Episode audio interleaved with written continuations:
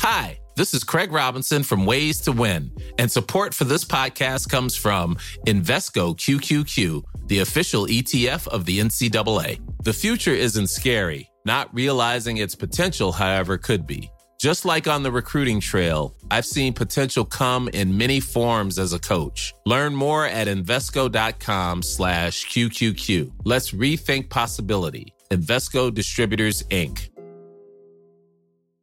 Mother's Day is around the corner. Find the perfect gift for the mom in your life with a stunning piece of jewelry from Blue Nile. From timeless pearls to dazzling gemstones, Blue Nile has something she'll adore. Need it fast? Most items can ship overnight. Plus, enjoy guaranteed free shipping and returns. Don't miss our special Mother's Day deals. Save big on the season's most beautiful trends. For a limited time, get up to 50% off by going to BlueNile.com. That's BlueNile.com. Let's go to the Islandwood Veterinary Hospital in Newmarket, part of the Mill Street Veterinary Group, where our resident vet, Jane Pickett, uh, joins me. Good afternoon to you, Jane. Good afternoon, Patricia. And you are welcome. Let me get straight into uh, questions. A listener has been on about their 11 year old dog who has cancer. Unfortunately, it's a tumour pressing on his windpipe. We are giving him CBD oil and he's on steroids, but he's panting a lot. Is there anything else we could give to help with the breathing? He's eating and drinking okay and otherwise in good form. He's just panting a lot. And I'm assuming that's because of the pressure of the tumour on the windpipe. Okay, so this is quite a difficult one. I'm so sorry to hear that your your dog is unwell. Cancer can be a really really difficult diagnosis um, in our pets. And I suppose the outcome of it is really, really wide ranging depending on the type of cancer and how advanced it is. So without knowing, you know, more details it's a little bit difficult. But from what you're describing of that situation, panting a lot, but still being otherwise in good form, eating and drinking and quite active. You know, eating and drinking and being active are, are good signs, and that means that your pet is more like more than likely has a good quality of life from the sounds of it. But the panting is obviously a concern. Now, there's a few different things that could be causing that. So he's on steroids as part of his management. Now we do know that one side effect of steroids is they can pant a little bit whilst on that medication, and it's just a, side effect of the medication. It's nothing too worrisome, so it could just be that. But given the location of the tumor, you, you kind of say that it's pressing on his windpipe. It may be a symptom that he is having a little bit more of trouble getting the air in, given given the location of the mass. Telling the difference between the two is a little bit difficult without a physical exam. So I'm sure that now that you have the diagnosis of cancer for your pet, I'm sure you've been working closely with your vet. So I think it will be best to attend your vet, let them know about the concerns with the panting, and through a physical exam, they might be able to kind of discern whether it's most likely, uh, let's say, panting to do with the steroids, in which case, you know, that's part and parcel of it, or whether it is because we're struggling to, to breathe. In a lot of cases with cancer, sometimes there's treatments available depending on, let's say, the tumor type or how advanced the cancer is, and a number of other factors, including kind of your pet's age, otherwise well being and in some cases there's not or it's it's advanced. And in those cases we we generally do what's called palliative management. So that would be kind of pain relief and measures to keep their quality of life good and happy for as long as possible.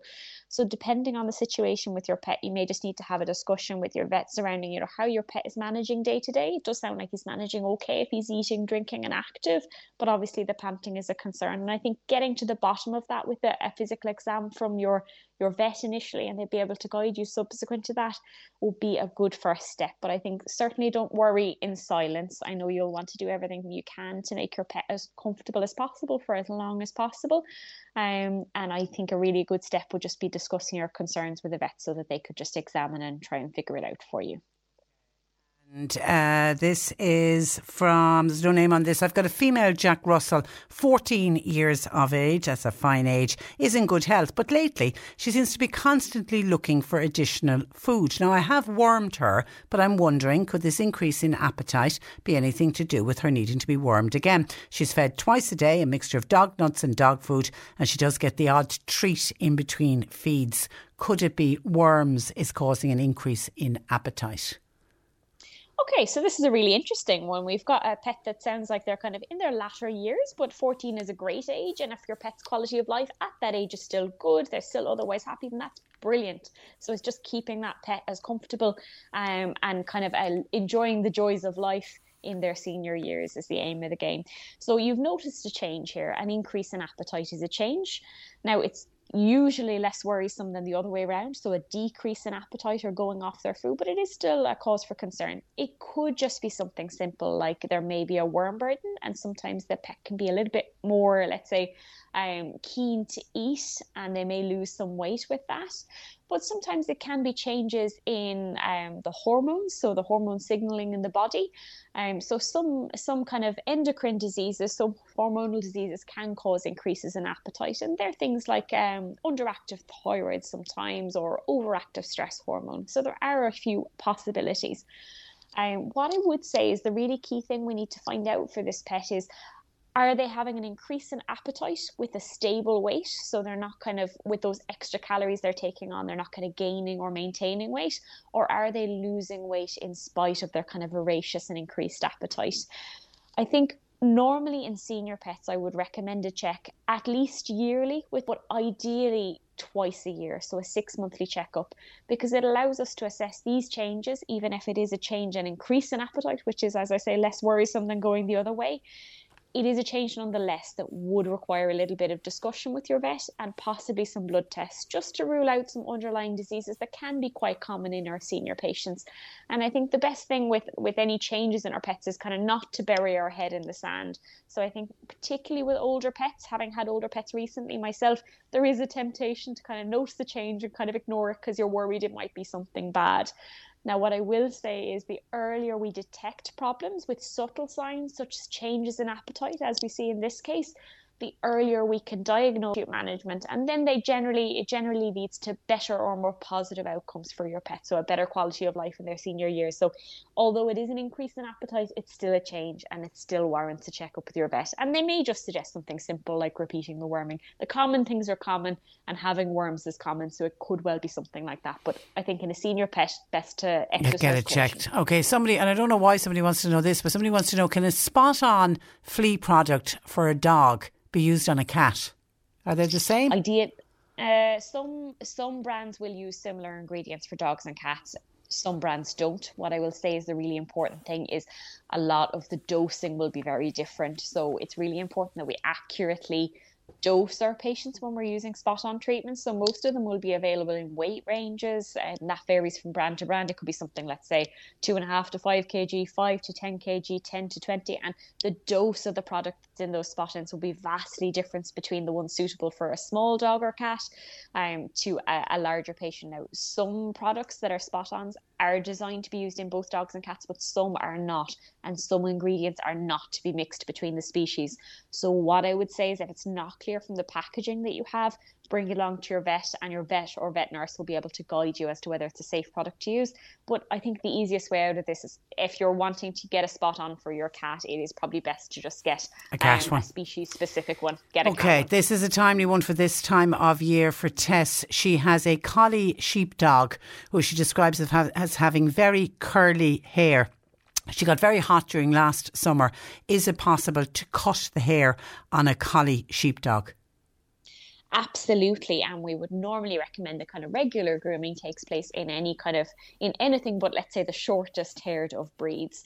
So kind of a collie certainly if they have long enough hair to have curls within it and it sounds beautiful um, I would definitely recommend that they would have a little trim and a shape up before the summer months. So now would be a good time to do that. And that helps to it helps the skin health because obviously bathing is good, not too often, but regularly, usually every two months or so. But it's also good because it means that all the, the dead hair and skin will be washed and exfoliated out. And that can be good longer term for their skin health, as well as making sure that they don't overheat in the summer months. So yes, I, I think that that's a measure I'd recommend. And that's what the panting is about, isn't it? Is when they overheat they start to pant. That's how they sweat yeah, almost.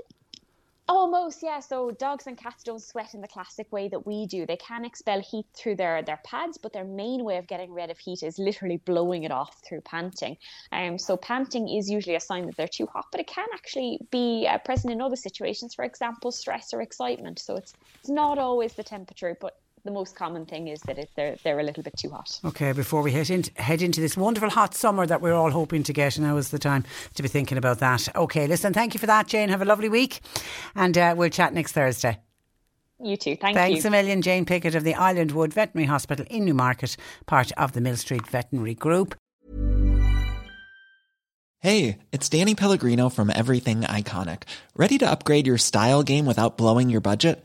Check out Quince. They've got all the good stuff shirts and polos, activewear, and fine leather goods, all at 50 to 80% less than other high end brands.